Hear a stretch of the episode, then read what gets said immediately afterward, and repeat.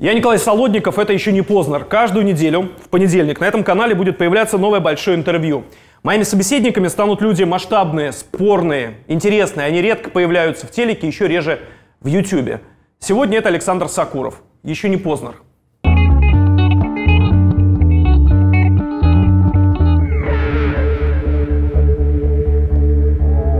Он вскочил, стал кричать и говорить, кто такой мерзавец, там, как ты смеешь. Есть такая певица, Монеточка. Сдох твой гаденыш. Единственный из всей этой шушеры 20 века. А вы смотрите программу, которую он ведет вот на Первом канале «Голос»? К кому возвращаться?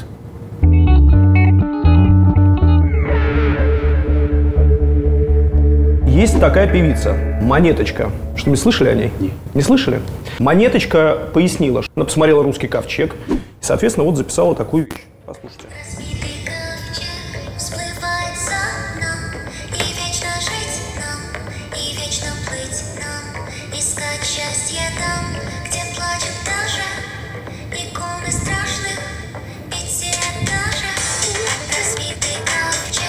Какое у вас впечатление? Не знаю, не мне судить. Никакого, конечно, но не мне судить. Это не индивидуально очень, на мой взгляд. Не индивидуально. Не индивидуально. Это э, монетизировано очень, как, как количество монет может быть бесконечно много, так и такого может быть бесконечно много.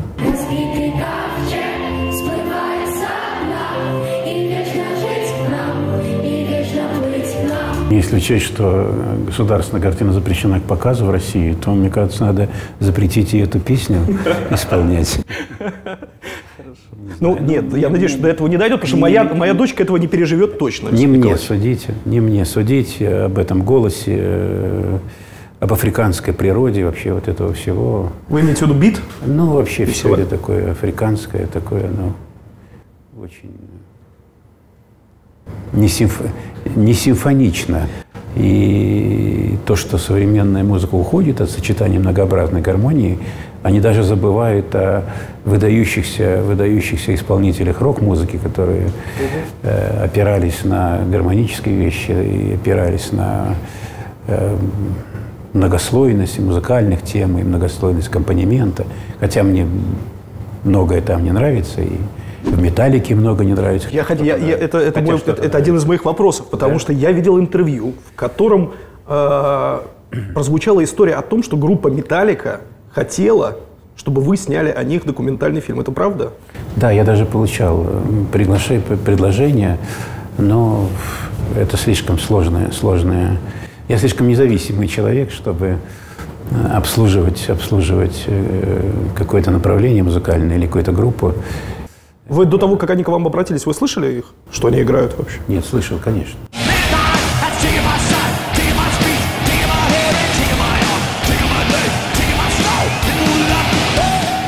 Но я заставляю себя слушать какие-то наиболее э, яркие, как мне кажется, вещи. Э, Ну, в свое время была такая же реакция на «Мать и сын» от некоторых рок-музыкантов американских. А Знаю говорили? Ну, о том, что это вызывает какое-то, э, что на взрыв плачут они. Я как представил себе рок-музыкантов, которым, показавшись почему-то на, на сеансе в Лондоне, они- они где-то в «Мать и Лондоне сын», да. попали на сеанс, кто там в прокате шел, шел фильм, и они сидели и все плакали. Я так представил себе, мне стало так, это, так почему-то весело от этого, не знаю, так представил себе эти заросшие бородатые лица, э, еще в этих слезах все, и большие платки какие-нибудь, которые так соскребают слезы. А среди популярных артистов, которые исполняют популярную музыку, я не знаю, рок, поп, э, фолк, что-то, что-то нравится вам? Кто-то нравится, кто-то близок? Я название не помню. Э, Я только один раз видел, как он с женой пел что-то. Э, Анжи- Анжела или Анжелика, э, жена его. Я Варум или Агутин, может быть? Агутин, Агутин. Агутин. У Агутина есть вокальные, вокальные возможности. И он четко чувствует, ну, то, что я слышал, может, быть, пять, песен пять, четко чувствует драматургию, характер. А, И у него есть э, какие-то элементы бельканта все же, звучащий голос. У него есть, э, э, у него есть очень качественное мужское, мужское такое проявление. А вы смотрите программу, которую он ведет вот на Первом канале «Голос»? Я смотрел одну программу, э, мне по- позвонили э, люди старшего возраста. 60 плюс. Да, Сейчас это, там были блестящие вещи, совершенно блестящие вещи были. Ну, на мой взгляд, по, по, это очень точное попадание, как это часто бывает у Первого канала, который уклоняется от некоторых политических функций, откровенно агрессивных, но делает такое телевидение иногда, которое э, э, даже слишком хорошо, слишком хорошее даже. Я очень люблю спортивные телевидение. А что вы любите из спорта? А, я люблю, я люблю прыжки в воду, я люблю все виды единоборства, и бокс, и борьба. Это очень интересно всегда. А, я не люблю женские виды спорта. Мне кажется, что в этом есть какая-то патология, какая-то, ну, наверное, я ошибаюсь. А, прыжки, прыжки Это очень... нормально для женской природы? Абсолютно. Профессиональный спорт. Я думаю, что э, уважающая себя женщина, девушка, она никогда не пойдет э, в профессиональный спорт. И Она не пойдет ни в женский футбол, ни, ни в хоккей, ни, ни на борьбу женскую, там, даже в гимнастику не пойдет. В истории России были моменты, когда женщина управляла государством. А мы знаем как? Из источников знаем по-разному. По-разному. Слишком по-разному. Слишком По-разному. Иногда это источники. было даже не так жестоко, как это делали Сли- мужчины. Ну, ну да, да, но только потому, что их не интересовало государство. По-настоящему судьба государства интересовала личное выражение, личное, совершение личной судьбы.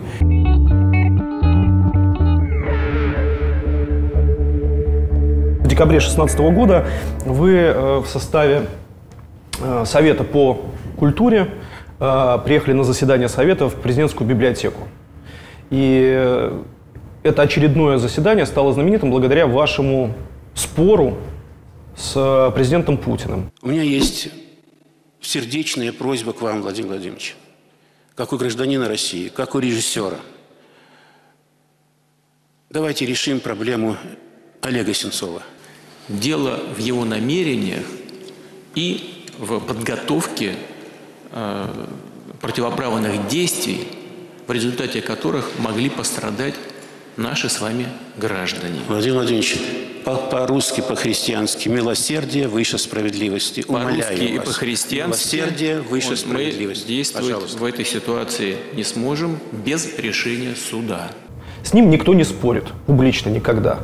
А, Вам было страшно в тот момент, когда вы поняли, что ваше обращение переросло уже в спор?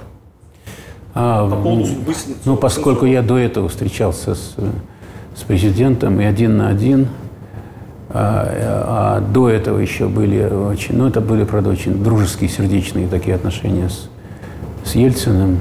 В общем, не- мне не- с, с- с такими людьми не бывает почему-то страшно. Я, я только помню, что в момент, когда я это говорил, рядом сидел, э, рядом сидел э, Табаков, стучал мне по коленке под столом там и, и, и- шептал, Сашка, прекрати, Сашка, прекрати. Я не понимал, почему, почему он меня призывает прекратить, и что такого происходит. Э, Нет, удивило только то, что никто не поддержал. Вот это удивило, потому что э, были люди, которые еще более независимы от власти. Это, Ну, кто, всё же например? я не- это кто, например, из Ну, тех, кто в хочу. Совете? Там все были, все известные Но они люди. все зависимы от власти, нет? То есть более независимо объективно. Как бы, да, там не отменить э, там великому дирижеру его место, там от режиссера, ну, ну, кому-то режиссера можно там убрать, ему не давать, его не поддерживать, можно закрыть ему визу, там и вообще все что угодно сделать. А, придумать какие-то экономические преступления или что-нибудь там, не знаю, все что угодно, да. Э, Все же наша зависимость велика. А вот есть люди, у которых, в общем, что бы они ни сделали, все равно, все равно без них все равно уже не обойтись. Они часть, вот, часть государственно-культурной э, системы. да, А вот когда закончился этот совет, э, все же сразу не разъезжаются наверняка. Вы вышли в холл или там Во-первых, вестибюль. меня все сразу в сторону стали отходить. Да. Ну, и я, я до сих пор не понимаю, что, что такого я сказал. Э, То, что я его перебивал, я его перебивал и в личных разговорах. А, И, но э, если бы вдруг он вскочил, стал кричать и говорить, кто такой мерзавец, там, как ты смеешь, а он пережидал, и он с, с той же степенью как бы ну, формальное уважение к собеседнику относился. Э, К сожалению, я понял, что это безрезультатно, потому что последнее слово в таких э, диалогах всегда за, за человеком, к которому ты обращаешься. Вот он подводит черту, все, микрофон у тебя отключен. И поэтому ты, ты не можешь превратить это в более развернутую дискуссию, э, во что это должно было вылиться. Но и это могло бы вылиться, если бы с разных сторон этого круглого стола последовали бы какие-то поддержка какая-то. Я хочу несколько вопросов еще по поводу Сенцова вам задать. А вы смотрели его картины? Для первого фильма, это первый фильм его, если я правильно понимаю, как мне говорили, это профессионально сделанная работа, без всякого сомнения. Ну, на ваш взгляд, есть шанс, что мы все-таки увидим какое-то решение этого вопроса? Его обменяют на Бута, Потому- Ярошенко, еще кого-то. Это для меня большая загадка. Я несколько раз писал ему, письма не доходили. Не доходят. Не, не у меня адрес есть его. Но я знаю, что он знает о том, что мы как-то помогали ему. А, вот я обращался к папе римскому, я писал письмо президенту Украины. Зачем вы написали письмо Порошенко, если знали, какое количество критики на вас выльется со всех сторон? Во-первых, мне глубоко безразлично, кто там что меня критикует. Я в социальных сетях не существую. Мне не хватает сил, времени и так далее на, этой, на этих площадях быть. А, ну, потому что я, я видимо, настолько, настолько наивен, что я уверен, что у политика всегда есть возможность э, вернуться в человеческие одежды. Всегда есть. Всегда есть э, исторических примеров в 20 веке, и ранее много. Вспомню хотя бы пример э, императора японского Хирохито, который вернул, вернул просто к жизни спас от, от смерти миллионы соотечественников и так далее, и так далее, остановив войну. Единственный из всей этой шушеры 20 века, единственный. У президента Украины тоже есть возможность, начав все, что называется, с чисто белого листа, и мы всегда должны толкать наших политиков на то, чтобы они начинали с чистого листа. Это наша обязанность.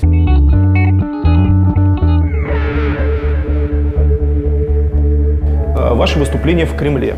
Вы выходите получать награду из рук президента и произносите речь. Отечество наше идет по тяжелому, трудному пути. Никто не знает, что нас ждет впереди. И я хотел бы просить Бога, чтобы Он нас уберег от ошибок, и попросить Бога, чтобы Он уберег наших солдат и наших офицеров, чтобы жизнь их уберег Он. В этот момент все понимают, что вы говорите о присутствии российских военных в Украине. Во-первых, я удивился, что потом мне показали запись трансляции, что в это время какой-то режиссер, видимо, не совсем сообразив, ткнул кнопку и показал, как слушает это президент. Это было выражение лица, с, э, выражение крайнего недовольства. Ну, да, да, потому что меня уговаривали ничего не говорить, получить премию и отойти в сторону. И я сказал, что я поступлю так, как я почувствую себя физически, потому что это фи- физически, эмоционально, это такая непростая история. Если бы я был человеком хамовитым и резким, грубым, то это ничего бы не стоило и просто было бы. А здесь, если, если учесть, что еще э, в 2007-2008 году я говорил о том, что война с Украиной и э, Казахстаном неизбежна, то это было только напоминание о том, что я, как человек, все вижу и все знаю. Нас ждут, конечно, большие войны. И на юге страны, и далее нас ждет очень большой, тяжел, тяжелейшая, на мой взгляд, война с Украиной и тяжелейший конфликт, возможно, с Казахстаном. Нам предстоит тяжелейшая война с Украиной, нам предстоит тяжелейший конфликт с Казахстаном. Откуда это Ну, взялось? мо- у меня, у меня все же, я считаю, в общем, неплохое образование историческое, советское, оно, правда, со всеми, э, со всеми урезаниями цензурными, как нас учили тогда. Но вот это вот систематическое университетское образование, оно чем и хорошо, ну, по крайней мере, в гуманитарных дисциплинах, что оно все же позволяет тебе наблюдать и что-то обобщать, и что-то, что-то, что-то осмысливать. И э, еще когда я учился в Авгике, я понимал, что, э, что это одна из самых болезненных конфликтных зон Украины Откуда? и русские. Почему тогда Из это общения, из наблюдений. С из- украинцами? Да, из интонаций. Э, А они, что это да, были за интонации, что это за отношения были? ну, это были прямые разговоры там студенческие, когда там, не скрывая, говорили, что как вы нам, русские, надоели, как нам вам надоело всем вот это, вся вот это ваше вот все это вот давление. Я мало что понимал тогда в этом, потому что для меня национальная акцентация вообще не существовала. А это говорит о том, что э, подобного рода э, непонимание свойственно для столиц, например, для московского общества, для, для, для Москвы, например? Или это м, раздражение, которое идет оттуда, например, в данном случае с Украины? А, нет, нет, это шло из, из, из э, как-то внутренней сферы э, гуманитариев, людей, которые считали себя украинцами.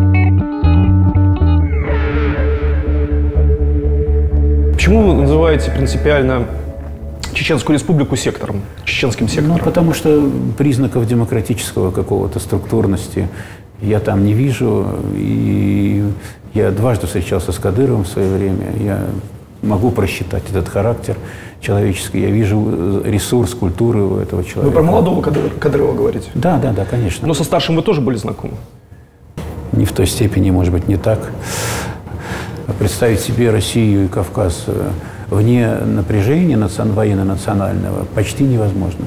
Э, И чеченцы никогда не соглашались жить с русскими ни в одном государстве, ни по одним законам. Ничего не изменилось.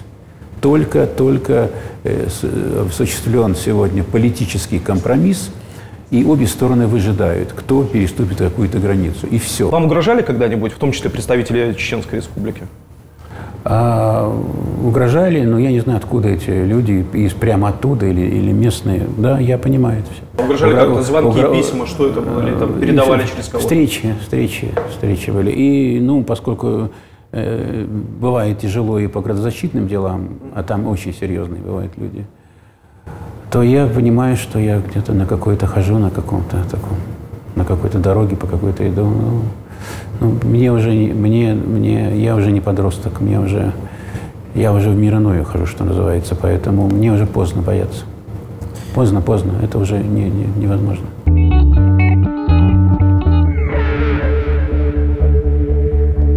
Зачем вы поехали в Симферополь? Вы человек мирового масштаба, вы едете в Симферополь, э, в Крым, знаете, что будут проблемы, может быть, с Европой, потом посещением стран Европы и Ну, так далее. я поехал для того, чтобы посмотреть, честно говоря, главной моей целью было посмотреть музей Айвазовского. Ну хорошо, Айвазовский, но дело же было не только в, Айвазовском. Там Я было- ездил для этого, А, поскольку я в Крыму вообще ни разу не был. До этого, Если до, не до счит- Симферополя. А не, нет, если не считать, я был, э, когда камень мы снимали э, у Чехова. Ялта. Ялте я был, да. Это первый раз и все. Вы для себя как отвечаете на вопрос, который так любят сейчас задавать в Украине? Чей Крым?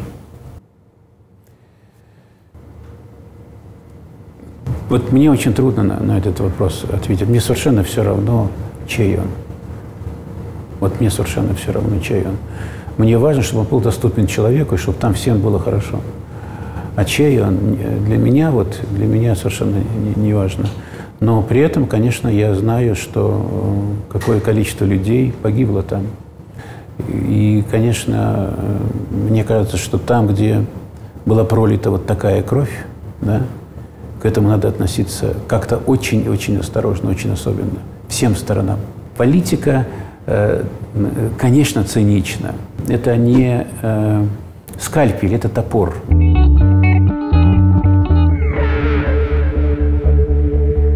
Чем закончилась история с требованием, не требованием, а просьбой Путина продублировать кинокартину «Фауст»?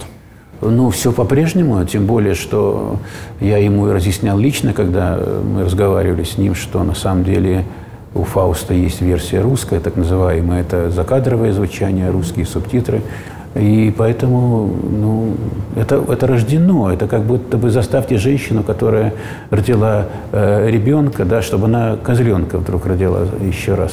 Или забрала к себе плод и родила бы козленка. Вот то же А самое. у вас есть, э, я не знаю, внутреннее ощущение, посмотрел он картину или нет? Эм, мне кажется, не до конца. А Ельцин смотрел ваше кино? А Ельцин смотрел, да, Ельцин смотрел. Один раз он обиделся на, какую картину? на, на фильм э, Пример интонации? «Пример интонации», да. Но я думаю, что там это было еще связано с некоторым, может быть, обидой или огорчением семьи, когда они увидели кадры с э, хосписом английским и с э, вот этим последним отъездом, как знак того, что все это закончится нехорошо. Мне кажется, что он, если не понял, то почувствовал это, что это за, за взгляд в будущее, что эта черная машина везет его туда вот, Но это не влияло на наши человеческие отношения, потому что э, разница в мировоззрении художественном, если оно существует, она была, конечно, огромна, потому что я знаю, э, какие художники советские ему очень нравились. Какие? Ну, не хочу говорить, это... Вы имеете в виду кинематографистов? Нет, нет, нет, я имею в виду Живописцев? живописцев, да. И он с гордостью вот говорил, что он посмотрел это, посмотрел Ну, это. это что, это соцреализм или это классика русская? Не, ну это 19 уже, века? это уже вот те новые ребята, которые Глазунов, перестроечные. ну, Шилов? Ну, да, и в каком знаем. восторге. Ну, в каком восторге он был, об этом я, я один раз попытался, э, попытался осторожненько сказать, вот, что, ну вот, давайте вместе сходим э, хотя бы в Третьяковку. Вроде намечали, но мы так и не пошли. То есть, ну, он сказал, ну да, Александр Николаевич, я дикий человек, да, конечно, я, у меня на, на эстетическое вот мое образование совершенно не хватало ни физических сил, ни времени, но он мог это сказать. Это правда. Другие люди этого не скажут. Еще не Познер поддерживает книжный магазин «Подписные издания», который находится в Петербурге на Литейном проспекте 57. На мой взгляд, лучший книжный магазин в городе. Лично для меня, как для читателя, здесь есть все. Литература по искусству, нон-фикшн, художественная литература, все новинки здесь появляются в первую очередь. Все приходите сюда. А кроме книг, здесь еще очень вкусный кофе. Все в подписные издания.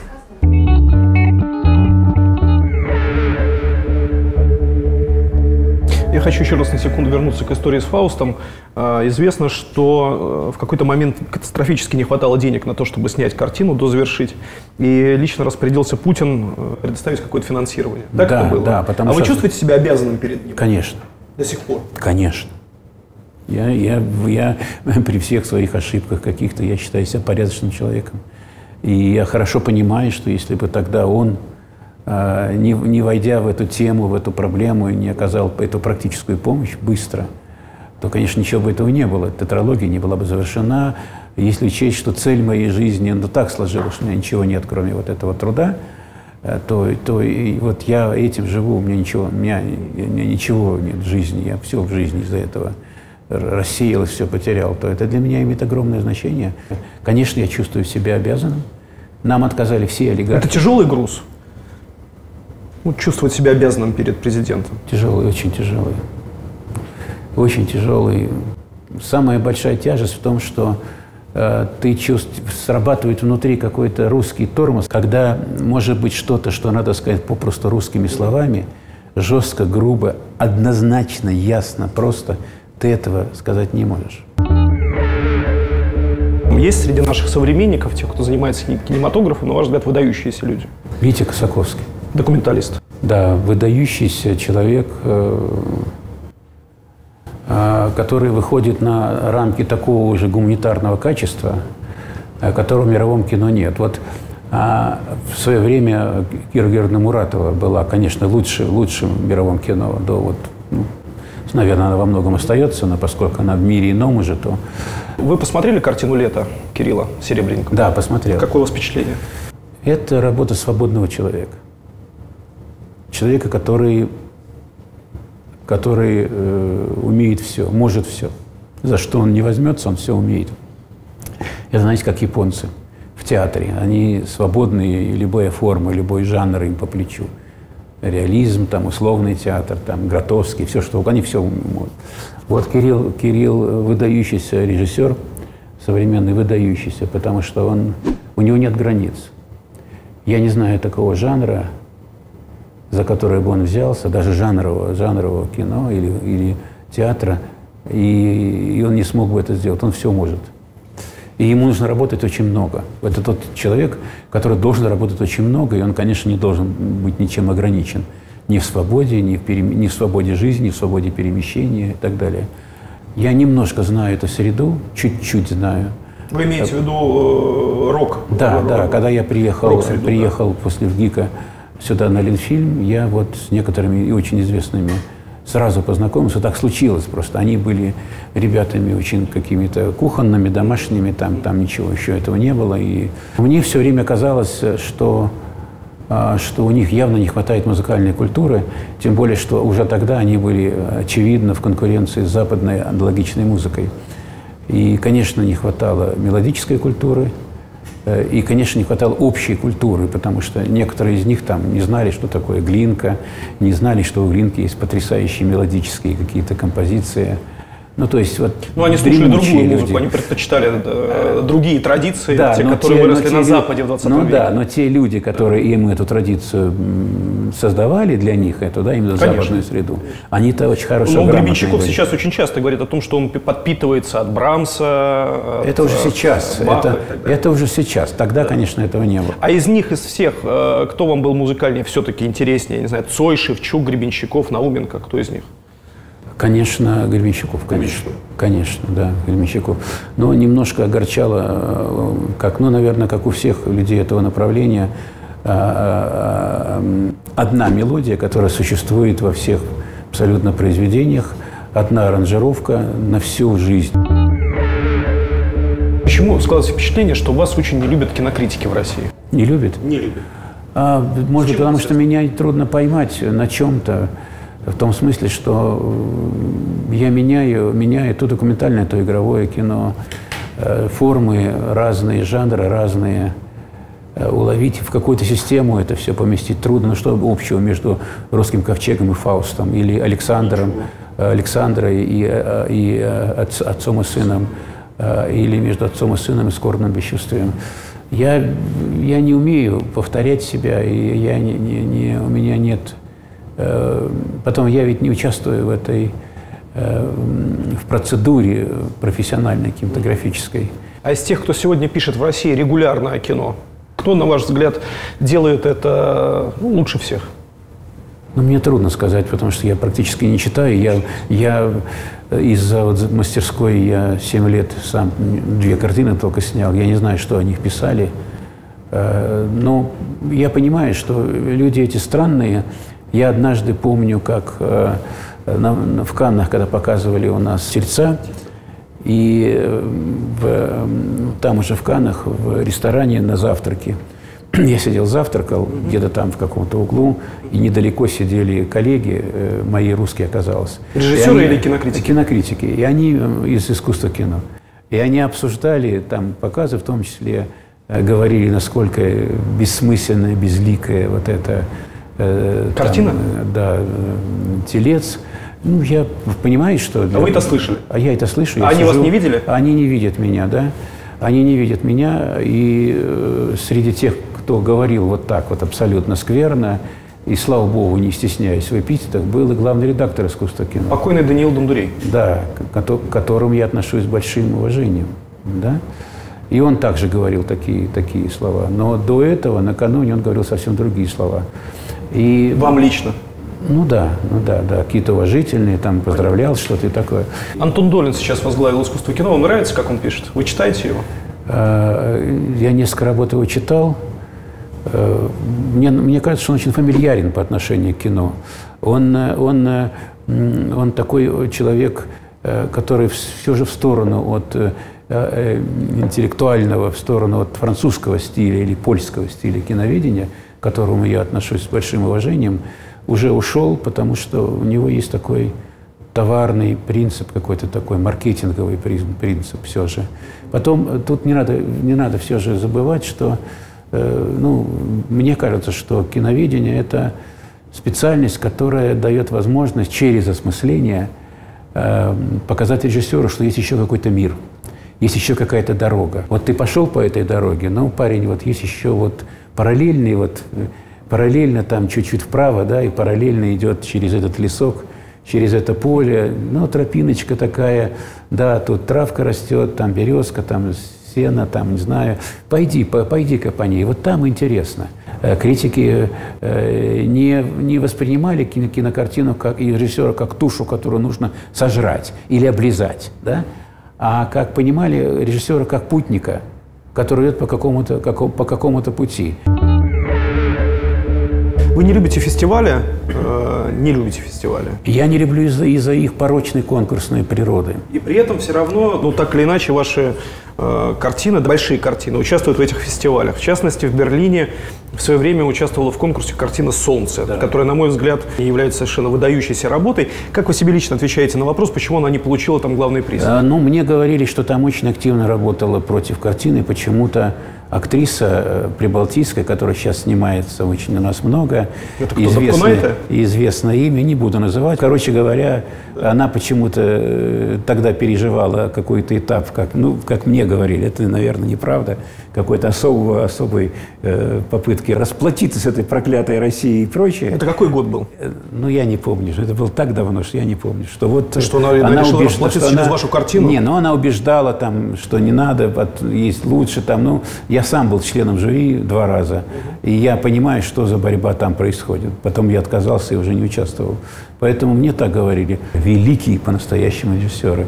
Феллини, там, э, Бергман. э, В общем, практически никогда на этих фестивалях ничего не получали. Великие, абсолютно фундаментальные фигуры. И актеры великие, настоящие, большие. Поэтому это, к сожалению, фестивали нужны фильму как самая легкая, самая дешевая форма продвижения Ну, фильма. фестиваль еще важный для продюсеров. Вот «Солнце», я так, э, насколько я знаю, вы делали вместе с Роднянским. Да, Как да. вам с ним работалось? Очень хорошо, и я удивился, что когда он посмотрел, э, мы, ну как обязательно, это, я считал, обязательно надо было с двух пленок еще показали на Ленфильме картину, которая еще была несовершенна, ее еще можно было сокращать, я готов был это делать, и делал это. Он очень высоко оценил ее, и вообще меня удивило, что, удивило, что он обратил внимание на меня и согласился быть ко-продюсером. Прекрасно. Мы работали с ним прекрасно, и он казался мне блестящим совершенно, э, абсолютно А почему дальше с ним не работали? но у него, э, ну, я, у него же другие люди с ним работают, другие режиссеры. Я несколько раз как-то, парочку раз пытался даже дозвониться, не удалось мне. Э, ну, перезвоните. Ну, ну, ну, Но не- сейчас, не, э, сложилось, не сложилось. Все равно, так или иначе, сейчас в прессе звучала снова фамилия Роднянский рядом с вашей фамилией. Это было связано с тем, что ваш ученик Балагов, Кантимир Балагов, который снял картину «Теснота», э, в вашем фонде теперь работает с Роднянским. Как вы восприняли лично эту историю? А, ну, судьба молодого человека это всегда, это всегда большой, большой, большой вопрос. А, я нисколько не сомневался, что Кантемир выберет этот вариант. Он меня спрашивал, как ему поступить. Я ему сказал, что поступить так, как ты посчитаешь нужным, э, что работать со мной трудно, я слишком жесткий человек. Если ты будешь работать в фонде, то не жди снисхождения и, и по профессиональным соображениям, поскольку ему еще и поучиться надо было бы и прочее. Ну и с деньгами, естественно, понятно, что мы никто, ничто, мы вот такие просто мусорка в сравнении с миллиардером Роднянским. Но он выбрал этот вариант, если это позволит ему сделать серьезную картину, и при этом не будет никакой деформации нравственной, такой моральной, что может беспокоить меня, ну, в каком-то смысле, ну, бог с ним, пусть так и будет. А, Те, кто смотрел картину «Теснота», знают, что там есть сцена, где э, на экране показана хроника, где э, боевики Отрезает голову отрезают русским голову солдатам. русским да, солдатам. да. Вы были категорически против. Я был категорически Чтобы за. это с- за? Я был категорически за то, чтобы этот эпизод был.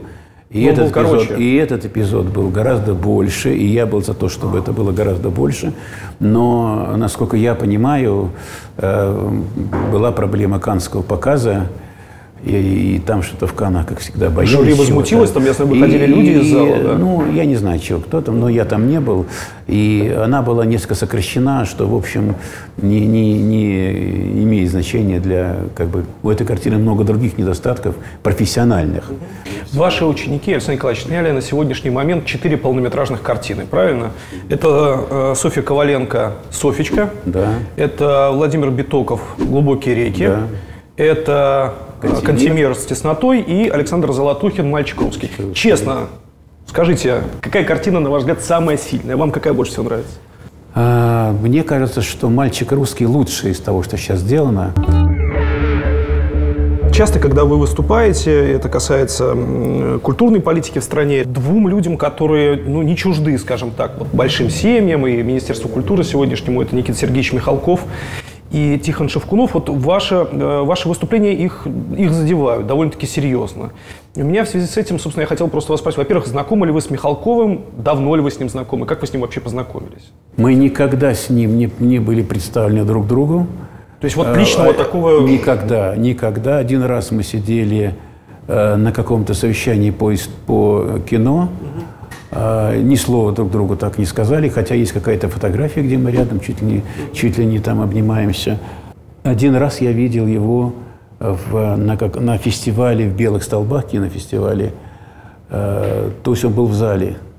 Мы с ним никогда не общались, и я никогда ничего общего с ним. То есть вы лично не знакомы с ним? Ну, вот, мы знаем существование друга, все, не лично. Не А с Шевкуновым, с Шевкуновым вы когда-нибудь а с встречались? Шевкуновым мы встречались много раз. Мы с ним несколько раз сидели рядом на Совете по культуре, он член Совета по культуре. И э, никогда не было никаких общих тем, мы никогда не разговаривали с ним. Шевкунов он посвятил отдельную лекцию в библиотеке иностранной литературы, где он два часа разбирал ваше какое-то выступление, связанное с э, ролью церкви в истории страны. Ну, может быть, Детально, подробно, по может цитатам. быть- Человек готовился очень. Я не знаю, м, почему, что его задевает. Может быть, некоторые позиции представляются ему, м, представляются ему опасными с точки зрения его, его жизни, жизнеустройства, с точки зрения того, а, как должна быть устроена его личная жизнь. Мне кажется, что амбиции у него очень какие-то большие, должностные, служебные, я бы так сказал. А вам нравится какой-нибудь, какой-нибудь фильм Михалкова? Какие-нибудь картины?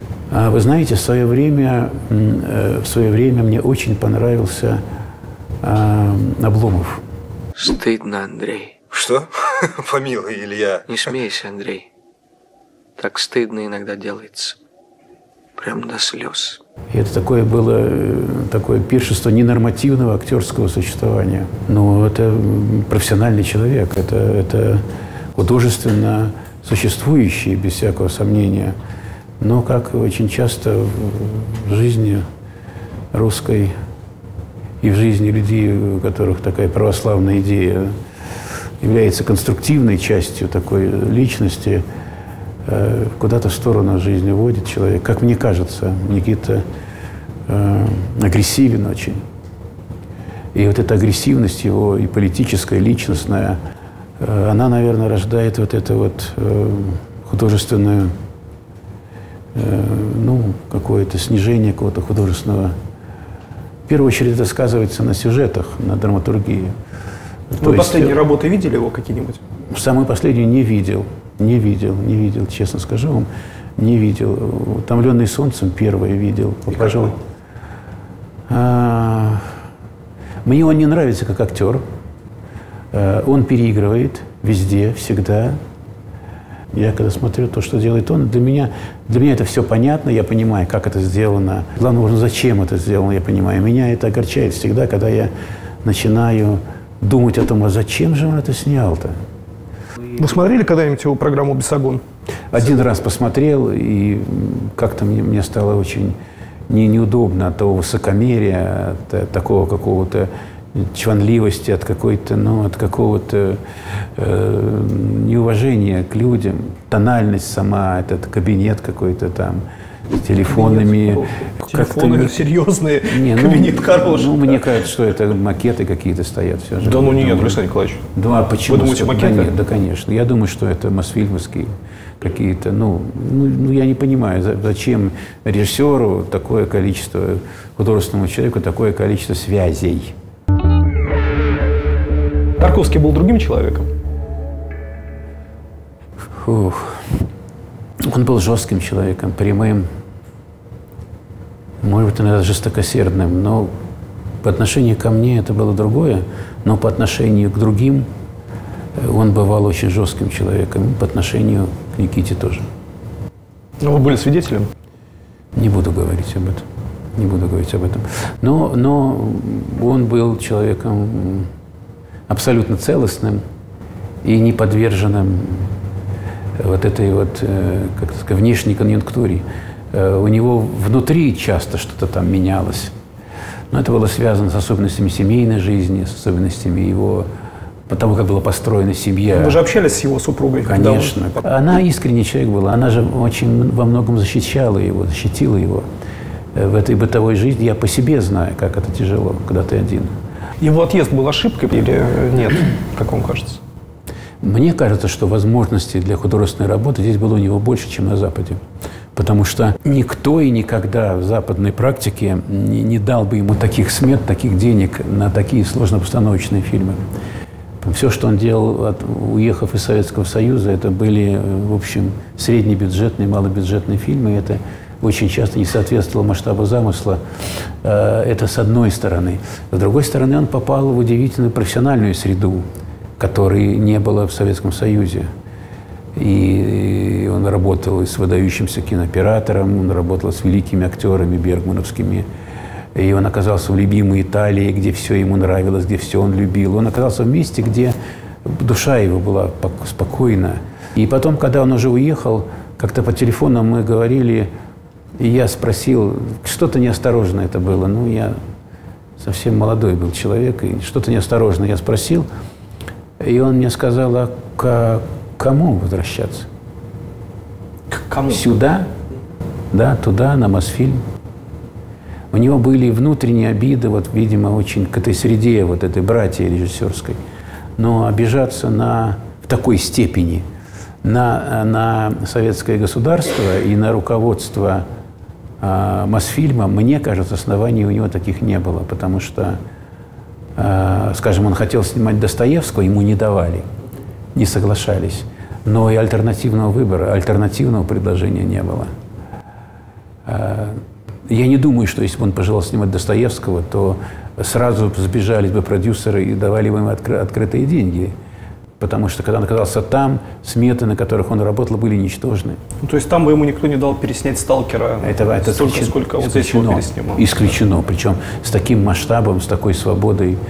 э, это исключено. Поэтому э, Известно, что к вам он относился с э, абсолютной сердечностью и очень тепло. Это мы Да. знаем, читая его «Мартиролог», его дневники. А как, э, как здесь, в Ленинграде или в Москве относились другие режиссеры, коллеги, как они воспринимали вот эту близость между вами, ваши отношения? Но один режиссер, когда стало известно о смерти да, Андрея Алексеевича, он сказал, ну что, очень известный режиссер, твой гаденыш сдох, сдох твой гаденыш. Многие, многие относились к нему с ненавистью просто. Я знаю, что в нескольких домах, когда стало известно, что вот он вот ночью умер, на следующий день там подняли чарку водки, вот что вот наконец-то его нет. Зависть, э, зависть к нему была не только потому, что он позволял себе независимо жить, независимые суждения, но и потому, что все, кто из значительных режиссеров Мосфильмовских или Ленфильма, никак не могли пробиться через железный занавес этот. А у вас какая любимая картина у Тарковского? Мне очень нравится ностальгия. А, И думаю, Андрей Рублев. Хотя я когда пересматриваю Андрея Рублева, он мне нравится все меньше и меньше нравится. Почему? Из-за стиля актерского. Актерский такой немножко натужный стиль. Это вот было характерно для, для, а, для практики, может быть, театральной и практики образования театрального в Советском Союзе, когда на- э, идейная э, нагруженность да, в исполнении эпизода, роли и там какого-то фрагмента, да, она была такой, как вот просто вот сейчас все лопнет, что называется. Э, перегрузка. На ваш взгляд, вот есть ли в России сейчас люди, кто э, мог бы возглавить страну после того, как закончится президентство Владимира Владимировича Путина? Кто бы мог, на ваш взгляд, стать президентом? Но я могу сразу сказать, что таким могла бы стать Галина Павловна Вишневская. И я бы здесь даже реставрировал бы, восстановил бы монархический строй. Царица русская – это грандиозная, конечно, женщина и что-то невероятное. А из современных, из тех, кто жив? Никогда не думал об этом. Никогда не думал об этом. Но при определенных условиях, э, ну, во-первых, во-первых, э, э, это должен, быть, должен будет быть какой-то переходная фигура какая-то, потому что нужно будет э, разгрузку кое-какую произвести в стране. Переходный – это кто-то из тех, кто уже находится во власти? Нет, наоборот. Нет? Абсолютно нейтральный человек, для которого гуманитарные какие-то вещи важнее всего остального. Всякой политики снять это напряжение. Но из современников такого человека Никак. нет конкретного, которого вы могли бы назвать. Я думаю, что есть, я могу... Я не знаю политическую среду, но я думаю, что есть такие люди. Э, Важно, чтобы у него была деликатность, важно, чтобы он не был злопамятный, жесткий, злой человек. Вот вы задачу-то задали мне. Задачка. Я бы оставь его, отдал бы власть в стране, но его уже нет. Так. Спасибо, Жи- Николаевич. Жизнь, жизнь определит. Спасибо. Появится, появится человек. Дорогие зрители, подписывайтесь на наш канал, э, жмите колокольчик, оставляйте ваши комментарии, и тому есть э, причина. Мы долго тоже думали, значит, какой нам конкурс объявить. Ну, конкурс э, в нашей ситуации может быть только один, чтобы добавить какой-то, какого-то интерактива, живого общения. Вы можете у нас в комментариях оставлять ваши вопросы для Александра Николаевича Сакурова. Мы их все распечатаем, передадим ему, и э, тот, кто задаст лучший, самый интересный, может быть, самый неожиданный вопрос, э, развивающий нашу беседу, или вопрос, который не звучал сегодня вообще, то есть мы эту тему не затрагивали, получит э, от нас с Александром Николаевичем Сакуровым подарки. Подарки нехилые. Это замечательные книги в количестве 5 штук, которые мы подбирали специально для этой встречи, зная немножко предпочтения Александра Николаевича, мы сейчас их назовем, и Александр Николаевич скажет, ошиблись мы с выбором или нет. Так, мы говорили сегодня о Тарковском, Э, это воспоминания сестры Андрея Арсеньевича Марины Тарковской. Да, это хорошо. Это, хорошо. Плюс. Я даже не видел эту книгу, кстати. Ну вот, пожалуйста, посмотрите, будет время почитать. Дальше, Александр Николаевич. А, Джон Стейнбек вместе с Робертом Капой приезжал в Советский Союз. По результатам их поездки была написана книжка «Русский дневник». Я знаю, что вы любите Роберта Капу. Плюс? Да, это прекрасно. Плюс. Это прекрасно. Так. Дальше. А, Леонардо да Винчи. Без комментариев. Один из э, любимых исторических героев, персонажей Александра Николаевича. Да. Так, а, когда вы учились в Авгике, э, я знаю, что вы с большим удовольствием посещали лекции Мираба Константиновича Мамардашвили, который там выступал и собирал полные залы Да, людей. ч- читал Одна лекции, книга, да. Мираба Мамардашвили, очерк современной европейской философии, замечательное издание. Плюс Постарайтесь понять его, да. Постарайтесь понять. Так, ну мы не могли ничего не взять из того, что не, не имело бы отношения к музыке, которую вы так любите, о которой мы сегодня говорили. Моцарт и его время. Описание, собственно, той среды, э, времени, в которой он жил, его окружение. Вот такой фундаментальный труд. Это все получит тот, кто задаст э, самый интересный, оригинальный, важный вопрос в наших Это комментариях. один или... или Один или- человек. И он все это получит. Получит все пять книг. Фантастика. И у нас последняя рубрика, которую, Александр Николаевич, мы назвали «Русское поле экспериментов». Названа она в честь э, песни, автора которого вся наша группа съемочная очень любит. Это группа «Гражданская оборона». А, Егор Летов. Русское поле экспериментов. Русское поле экспериментов.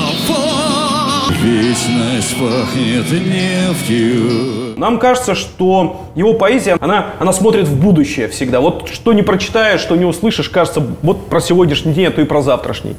Решили сыграть в такую, в такую пророческую игру. Открываешь книжку, видишь стихотворение, читаешь, и пускай это будет нашим пророчеством. В данном случае от вас и от нашей программы. Вот книжка стихов Егора Летова. Прошу вас открыть любую страницу и прочитать первые восемь строчек. Это еще куда ни шло. Глаз да глаз, совет да любовь, жребий брошен прямо в рот, факел в руку, ветер в голову, флаг тебе в руку, факел тебе в голову. Это был Александр Николаевич Сакуров. Спасибо вам огромное. Это был лет. Спасибо вам огромное, совершенно